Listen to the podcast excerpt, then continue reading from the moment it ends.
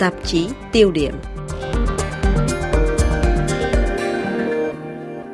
Thưa quý vị, ngày mùng 1 tháng Giêng năm nay, thế giới bước vào năm thứ ba của trận dịch bệnh tệ hại nhất của mọi thời đại, cùng với tấn thảm kịch dịch tễ là những rủi ro địa chính trị mỗi lúc một nóng bỏng, căng thẳng giữa Nga và Ukraine, hồ sơ hạt nhân Iran và nhất là cuộc đỏ sức giành thế bá quyền giữa Mỹ và Trung Quốc mỗi lúc một tăng cường độ. Đối với giới quan sát, năm 2022, Trung Quốc sẽ trắc nghiệm vai trò lãnh đạo thế giới của Mỹ.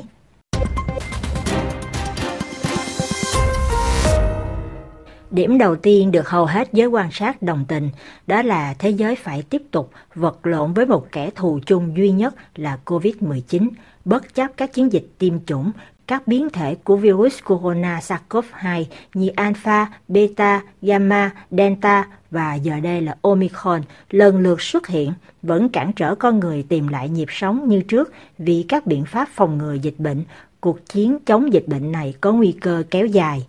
Vì sao như vậy? Nhà nghiên cứu địa chính trị Pascal Boniface, Viện quan hệ quốc tế và chiến lược trên kênh truyền hình quốc tế TV5 Monde cho rằng đó là do thiếu sự phối hợp đồng bộ giữa các nước, mỗi nơi một phách, bất chấp các khuyến nghị của Tổ chức Y tế Thế giới. Nếu như tỷ lệ tiêm ngừa tại các nước phát triển ở mức trên 70-80%, thì tại những nước nghèo có thu nhập thấp, tỷ lệ này có khi chưa đến 5% alors même que le monde était confronté à une maladie commune, à un danger commun. Vào lúc thế giới phải đối mặt với một căn bệnh chung, một mối nguy hiểm chung chưa từng có, thì người ta lại thực hiện mỗi nơi một kiểu. Các giải pháp từng nước lâu nay còn được đặt lên trên cả những biện pháp toàn cầu. Người ta biết rõ là trước thách thức mang tính toàn cầu như COVID-19 hay nhiều đại dịch khác, cần phải có một sự đáp trả chung cho toàn thế giới. Chính sách chung đó không chỉ là vấn đề hào phóng mà còn là chuyện phải hành động thích đáng, bởi vì các nhà khoa học đều nhất trí cho rằng nếu không có một kế hoạch tiêm chủng ở cấp độ thế giới thì nhiều biến thể mới sẽ dần dần xuất hiện. Trong bầu không khí dịch bệnh u ám, căng thẳng giữa Mỹ và Trung Quốc vẫn sẽ sôi sùng sục như nhận xét của trang mạng Council on Foreign Relations. Cho dù thuật ngữ chiến tranh lạnh mới có là cụm từ tốt nhất để mô tả mối quan hệ Mỹ-Trung hay không, thì mối quan hệ hiện nay giữa hai đại cường là băng giá. Chủ tịch Tập Cận Bình rất rõ ràng Trung Quốc là siêu cường đang lên và sẽ định hình trật tự thế giới theo ý muốn. Còn Joe Biden tuyên bố rằng Hoa Kỳ sẽ thắng thế trong cuộc cạnh tranh chiến lược với Trung Quốc và đặt cuộc chiến chống Bắc Kinh như là ưu tiên số một trong chính sách đối ngoại của Washington. Trong cuộc đỏ sức này, vùng châu Á-Thái Bình Dương sẽ là sàn diễn chính và điểm nóng có thể sẽ là Đài Loan, căng thẳng giữa hai bên bờ eo biển ngăn cách Trung Hoa lục địa và hòn đảo tự trị mà Bắc Kinh xem như là một tỉnh nổi loạn đã bùng lên gây gắt những tháng cuối năm, khiến các nước trong khu vực lo lắng. Thủ tướng Singapore Lý Hiển Long trong một cuộc trả lời phỏng vấn cho Bloomberg đã bày tỏ những lo lắng và có lời cảnh báo khi cho rằng Tuy chiến tranh khó thể xảy ra một sớm một chiều, nhưng đây là một tình huống, ở đó người ta có thể sơ suất hay một tính toán sai lầm, và khu vực này đang trong một tình huống rất tế nhị. Năm 2022 này, Trung Quốc trắc nghiệm vai trò lãnh đạo thế giới của Mỹ theo như quan điểm của tuần báo Kinh tế Anh The Economist. Và trong cuộc trắc nghiệm này bất lợi có phần nghiêng về phía Mỹ. Bởi vì vào tháng 11 năm nay Trung Quốc sẽ tổ chức Đại hội đảng Cộng sản lần thứ 20 cho phép Tập Cận Bình làm lãnh đạo đất nước thêm nhiệm kỳ thứ ba và củng cố thêm quyền lực điều chưa từng có kể từ thời Mao Trạch Đông. Có khác chăng, Trung Quốc của Mao Trạch Đông là một nước khép kín, đóng cửa với thế giới, trong khi Tập Cận Bình thì vươn xa các tham vọng. Cũng trong tháng 11 đó, ở bên kia bờ Thái Bình Dương, người Mỹ tổ chức bầu quốc hội giữa nhiệm kỳ. Trái với Tập Cận Bình, quyền lực của chủ nhân Nhà Trắng có nguy cơ bị suy giảm. Các thăm dò cho thấy đảng Dân Chủ của Joe Biden rất có thể sẽ mất cả đa số mong manh ở lưỡng viện, để lại một chính phủ bị chia rẽ, bị rối loạn. Đây sẽ là một màn quảng cáo tồi tệ cho nền Dân Chủ, theo như nhận định của David Randy, trưởng văn phòng đại diện The Economist tại Bắc Kinh.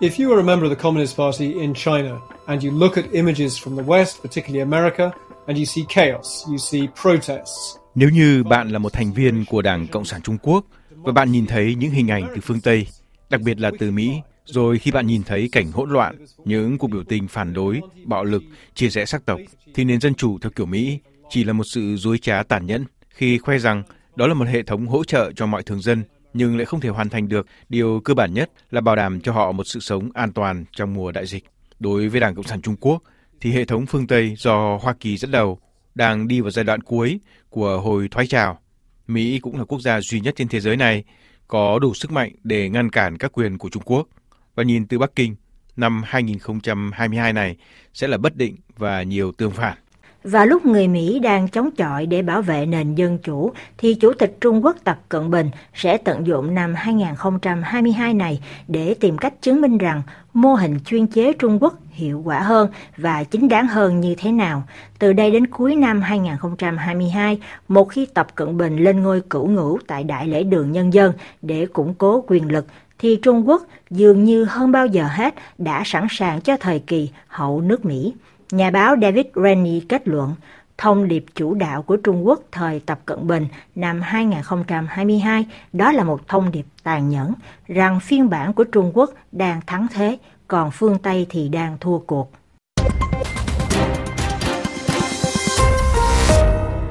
Tại châu Âu, những ngày cuối năm 2021, căng thẳng giữa Nga và Ukraine cũng như là phương Tây bùng lên gay gắt. Theo tường thuật của Yves Bourdillon, thông tín viên báo Lezico tại Moscow, thì quân đội Nga đã điều động hơn 100.000 binh sĩ, 50 tiểu đoàn chiến thuật, nhiều tên lửa Iskander, gần 300 chiến đấu cơ, 240 trực thăng tấn công, một hạm đội gồm 4 tàu chiến và 6 chiếc tàu ngầm áp sát các vùng biên giới với Ukraine, sự việc làm dấy lên các câu hỏi liệu Nga có kế hoạch xâm chiếm Ukraine hay không. Theo giới quan sát, những động thái này của Tổng thống Nga là nhằm mục tiêu gia tăng áp lực để có được một cuộc đối thoại với Hoa Kỳ. Vậy, Moscow thật sự muốn điều gì ở Mỹ và phương Tây khi cho động binh ở biên giới với Ukraine? Về điểm này, nhà báo Yves Bourdillon giải thích như sau.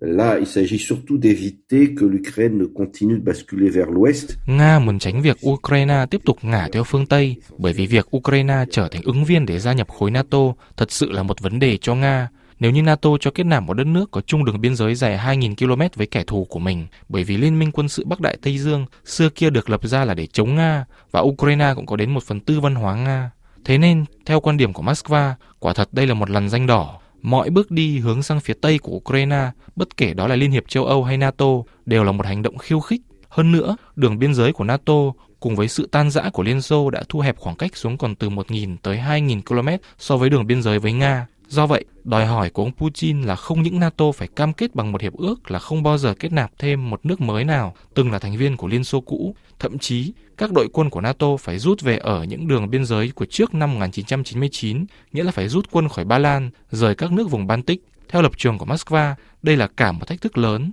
Nga luôn cho rằng NATO đã bội ước khi từng hứa là sẽ không mở rộng khối liên minh quân sự sau khi Liên Xô sụp đổ, một lời hứa mà trên thực tế không bao giờ thực hiện. Liệu những đòi hỏi này của Nga có sẽ được phương Tây đáp ứng, hạ hồi phân giải sau các cuộc gặp giữa Nga và Mỹ cũng như là với phương Tây trong những ngày trung tuần tháng Giêng tới đây?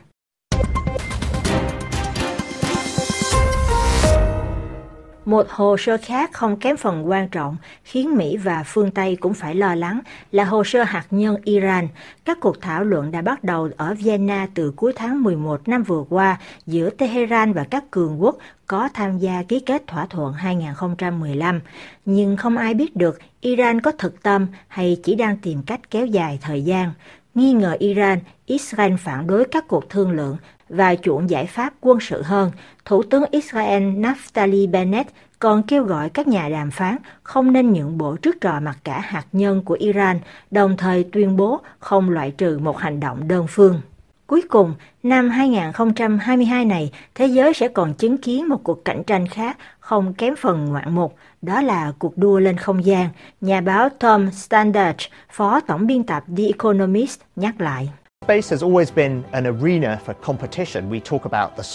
Không gian luôn là đấu trường tranh tài. Người ta đã nói về chạy đua không gian ngay từ vụ phóng chiếc vệ tinh Sputnik năm 1957 và năm 2022 này, người ta đang chứng kiến nhiều kiểu cạnh tranh giữa nhiều nhóm khác nhau bên ngoài không gian. Trung Quốc muốn chứng tỏ khả năng tự lực của mình sẽ hoàn tất trạm không gian thiên cung vào cuối năm 2022, trạm không gian quốc tế ISS mà Trung Quốc không được mời tham gia trên nguyên tắc phải ngưng hoạt động vào năm 2024. Nay Hoa Kỳ dự trù triển hạn thêm đến tận năm 2030, nhưng trong cuộc đua này, Mỹ và Trung Quốc không là những quốc gia duy nhất trong cuộc tranh tài. Ấn Độ vào cuối năm nay sẽ thử cho hạ cánh một chiếc robot lên mặt trăng.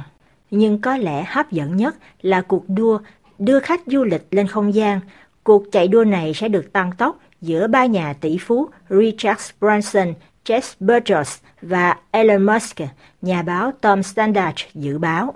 2022 is shaping up to be the first year where more people go to space as paying passengers. Năm 2022 được dự báo sẽ là năm đầu tiên có nhiều người lên vũ trụ với tư cách là hành khách trả tiền hơn là các phi hành gia của chính phủ. Trong lĩnh vực này có ba hãng du lịch không gian cạnh tranh lẫn nhau, cụ thể là Virgin Galactic, Blue Origin và SpaceX. Cả ba hãng này đã từng đưa người lên không gian hồi năm ngoái 2021 và cả ba hãng này đều muốn gửi thêm nhiều du khách hơn nữa lên không gian trong năm nay. Trong cuộc chơi này, Nga không muốn là kẻ ngoài cuộc nếu như kế hoạch quay phim ngoài quỹ đạo của Hollywood với sự tham dự của diễn viên gạo cội Tom Cruise chưa thể ra đến bể phóng, thì dường như Nga đang đi trước một bước. Hồi cuối năm vừa qua, Nga đã đưa một ekip làm phim về trái đất an toàn sau khi thực hiện các cảnh quay trên quỹ đạo. Với nhà báo Storm Standard, đây là một ví dụ khác về sự cạnh tranh giữa Mỹ và Nga. Trong trường hợp này, cũng như Sputnik, Nga là người đã ghi bàn trước. Nửa thế kỷ sau cuộc đổ bộ lên mặt trăng, cuộc đua không gian đang được hâm nóng trở lại và năm 2022 này sẽ chứng kiến nhiều ứng viên hàng đầu tranh giành vị thế trung tâm.